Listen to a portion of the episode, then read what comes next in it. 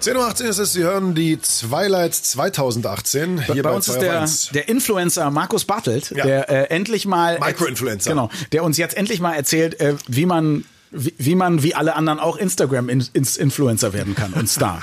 Man macht einen Account, meistens indem man bei Facebook klickt, ja auch bei Instagram irgendwie dabei sein und dann geht's nein, los. Nein, nein, nein, nein. Du machst was falsch. Ja, also was, was wir gerade sehen in Sachen Instagram als großen Trend in, in Köln hat der Supercandy Pop-Up Instagram Museum aufgemacht.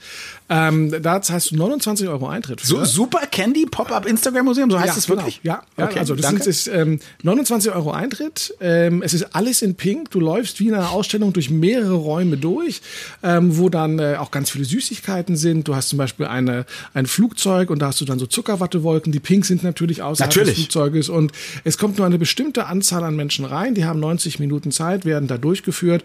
Und alle diese Motive sind Instagram-tauglich. Das heißt, du wirst aufgefordert, das zu inszenieren. Sie haben am Eingangsbereich äh, Schminktische und Umkleidekabinen. Die Leute kommen da mit mehreren Outfits rein, mit ihren Freundinnen, laufen da durch, machen dort äh, die Bilder. Grandiose und, ähm, Geschäftsidee. Ganz grandios. Es wird wahrscheinlich, es wird gemunkelt, nächstes Jahr auch nach Berlin kommen. Ja, aber ein anderes Motto, so und Kriegsszenario, arm, aber sexy, abgeranzte Berliner Stadt, irgendwie sowas. Nee, wir kriegen das ja auch, auch Süßigkeiten. Aber der Witz ist, wir stecken natürlich mit dahinter als Sponsor, unter anderem Haribo. Das heißt, die Marken haben erkannt, dass es heute nicht mehr reicht, dass jemand eine Tüte Gummibärchen in die Kamera hält, sondern man muss tatsächlich ihnen auch das Umfeld bieten, um tolle Fotos zu machen. Es gibt keine pinken Gummibärchen. Wir haben den Ähm, den Trend in der Hotellerie, dass es ähm, ähm, Berater gibt für Instagrammability. Das heißt, die gehen durch die Hotels und suchen den zehn, fünfzehn Spots, wo man sagt, pass auf, hier musst du gestalterisch eingreifen, du brauchst ein Mosaik im Hintergrund, hier müssen die Kacheln auf dem Boden abgestimmt sein auf das Mosaik von deiner Tischplatte, weil die Leute gerne eine Tasse Kaffee fotografieren und die auch tatsächlich ausgewiesen werden. Hier kannst du das perfekte Instagram-Foto machen. Instagram hat ja ein anderes Format, das heißt, das muss dabei berücksichtigt werden. Also auch hier fangen immer mehr öffentliche Räume an, sich darüber Gedanken zu machen, wie sie die Instagrammer kriegen können für tolle Bilder. Das mache ich bei mir auf dem, auf dem Gästeklo zu Hause jetzt. Perfekt. Hier kannst du perfekt Instagram.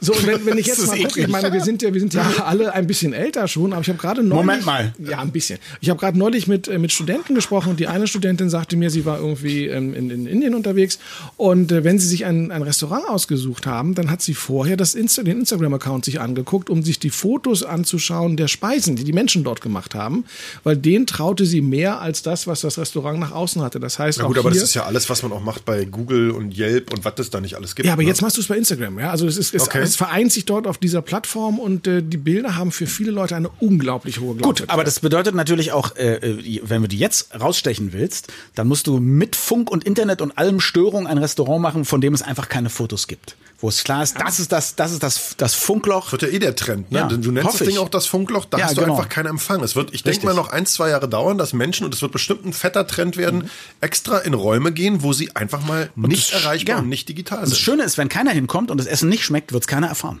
Der Witz ist aber, momentan geht es noch in die andere Richtung, weil auch das gibt es im Restaurantbereich. Es gibt Restaurants, die also extra auch das langweiligste Essen toll anrichten. Es gibt übrigens äh, Jacques La Merde, äh, auch ein sehr schönes Instagram-Profil. Das ist ein La Koch. Merde? Jacques La Merde. Genau wie die Kacke. So. Ja.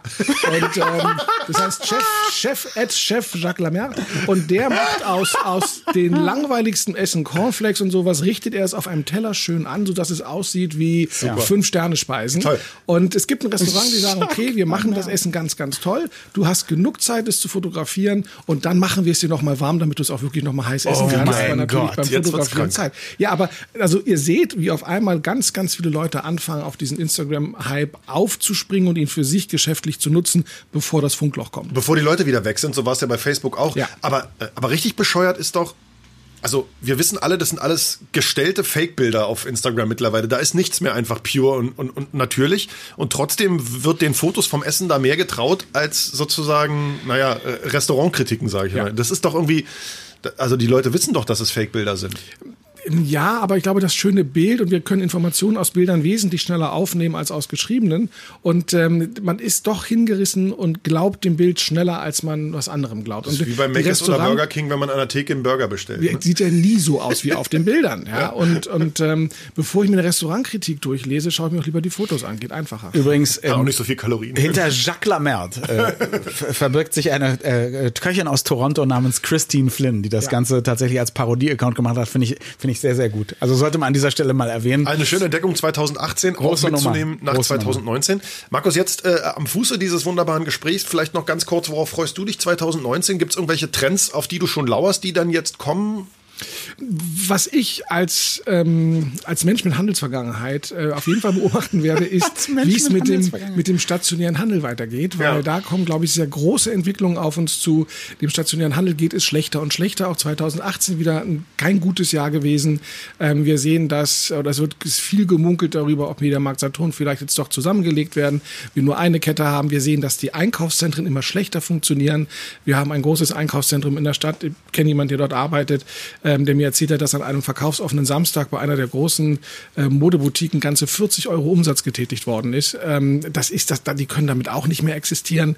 Und ähm, es wird nach wie vor auch gemunkelt, dass Real, die ja zum Verkauf stehen, dass Amazon da einsteigen möchte, um sich damit einen äh, Fuß in den stationären Handel in, in Deutschland zu verschaffen.